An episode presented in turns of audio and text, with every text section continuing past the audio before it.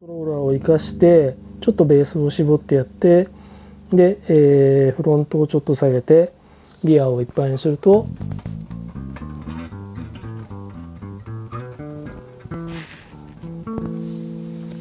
結構いい感じの音がします。説明になってない。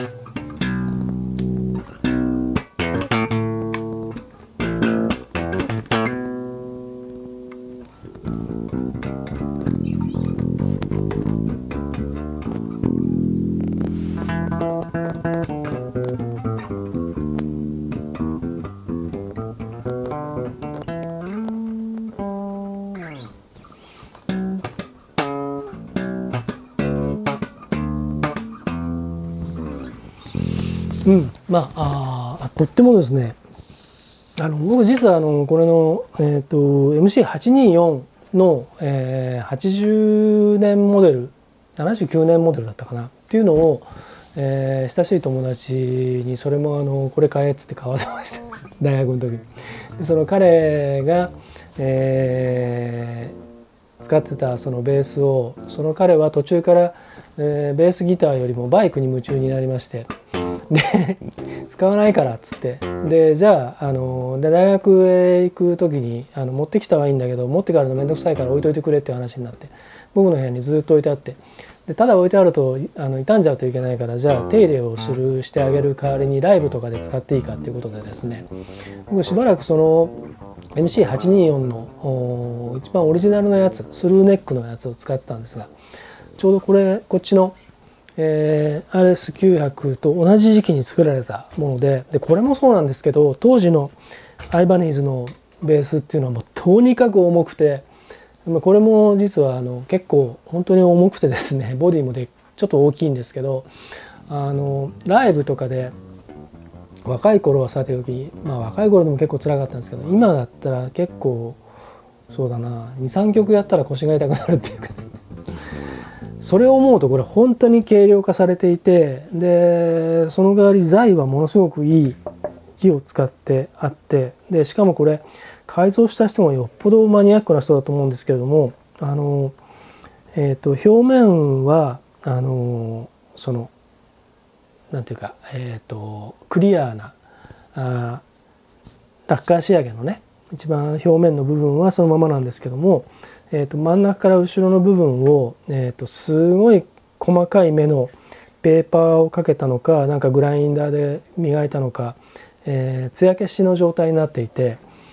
あのそれ何の効果があるかというと特に効果はないんですがただこう持った時の感じとかあの肌に触れる感じっていうのはものすごくいいんですね。でネックのその、えー、この感じっていうか位置ですねこうパンとこう肘膝 膝の上にこう置いた時でもストラップかけて立って引いた時でもこの、えー、スケールが僕にとってものすごくいい位置に来るんですね。なので、えー、低音源の方の音のそのフィンガリングにしてもこうハイフレットの方のまあ、これ24フレットまであるんですけども横に2オクターブですねあるんですけども。とってもいい感じになってます。いい感じになってますっていうのが説明で一番 あのいい加減な説明の言葉だと思うんですけどまあでもこれはとてもいい感じです。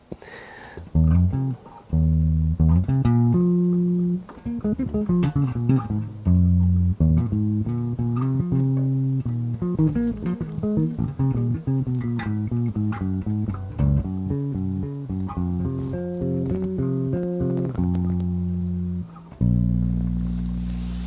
れはあの、えー、あれですねあの、えー、ナインティナインというトトのあのデビッド・ハンゲートが最後に、えー、アウトローのところでベースソロというかねをやるやつなんですけども本当にデビッド・ハンゲートのこのメロディーライター素晴らしいですね。で、えーと、マイク・ポーカルのやつは最初デビッド・ハンゲートはこうグリッサンとかから入るんです、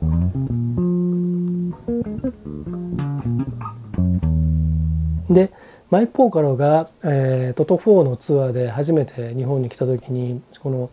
えー、どんなソロをやるのかなハンゲートの完コピやるのかなと思って見ていたらマイク・ポーカロはこっから入ってくるんですね。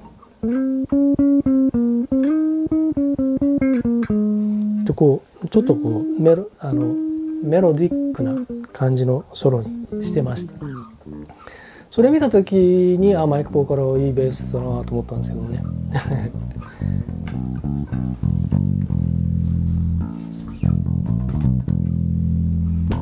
まあまあそんなことも思いつつ。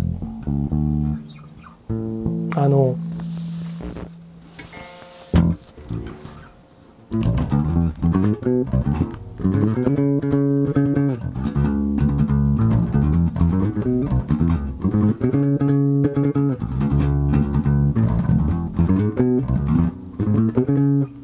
グッバイエリノア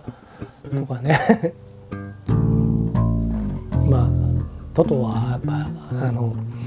ベースをコピーしててものすごく楽しいですね。トト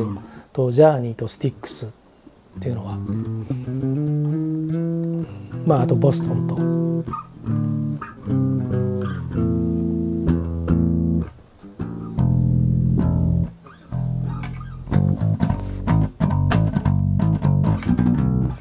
あれ？えっ、ー、とおあれは？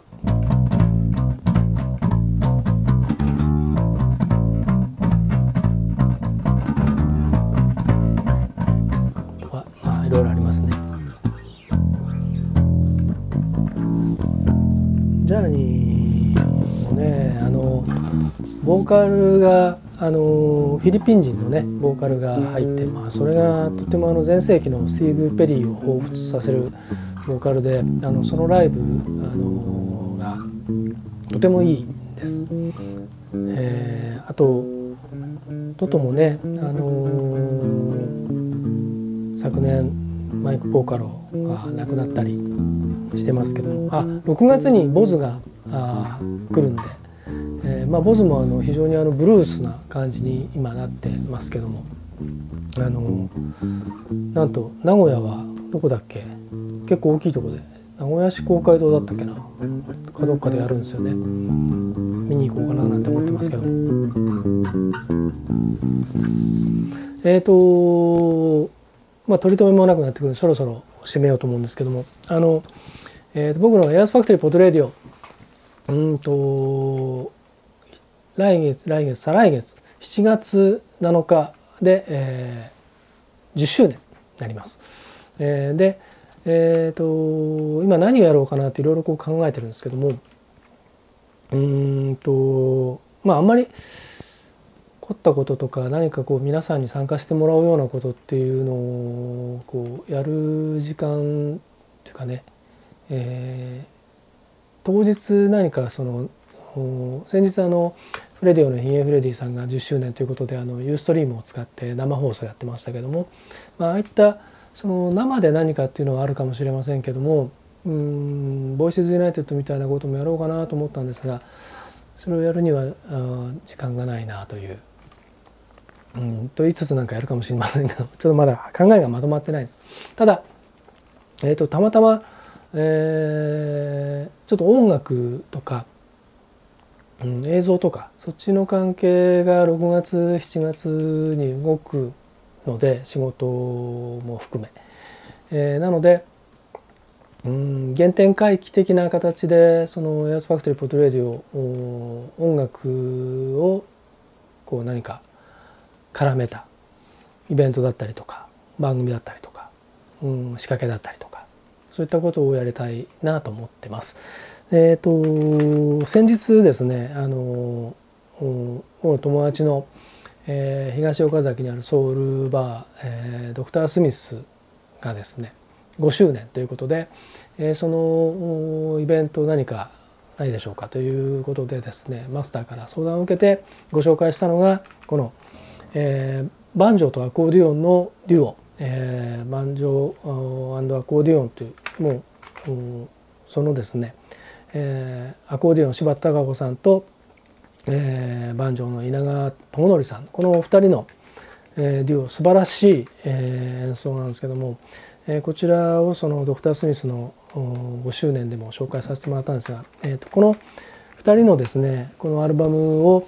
iTunes ストアとか、えー、Amazon とかモーラであるとかあと music.jp とかそういったあの配信サイトでダウンロード購入できるようにということで、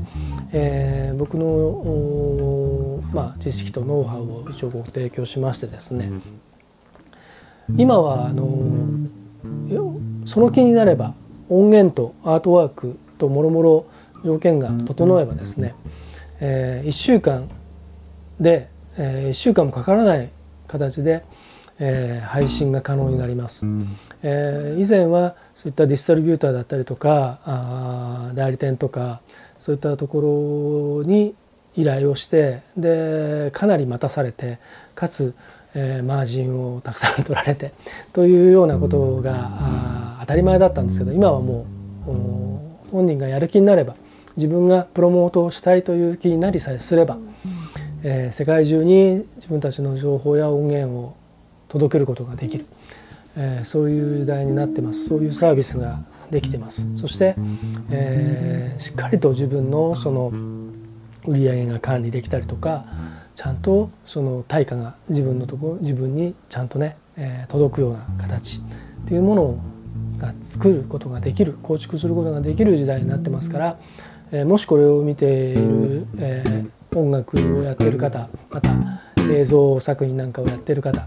えー、そしてポッドキャストをやってる方はあのとにかくやる気さえあれば情報はいくらでもありますし、えー、と求められれば僕でできることは、えー、じゃんじゃん提供してでその中で僕があこれは僕のメリットにさせてほしいなということはちゃんと合意をしながらやっていったりとかっていうこともありますからうんその人任せにしないでやっていくといいんじゃないかなというふうに思います。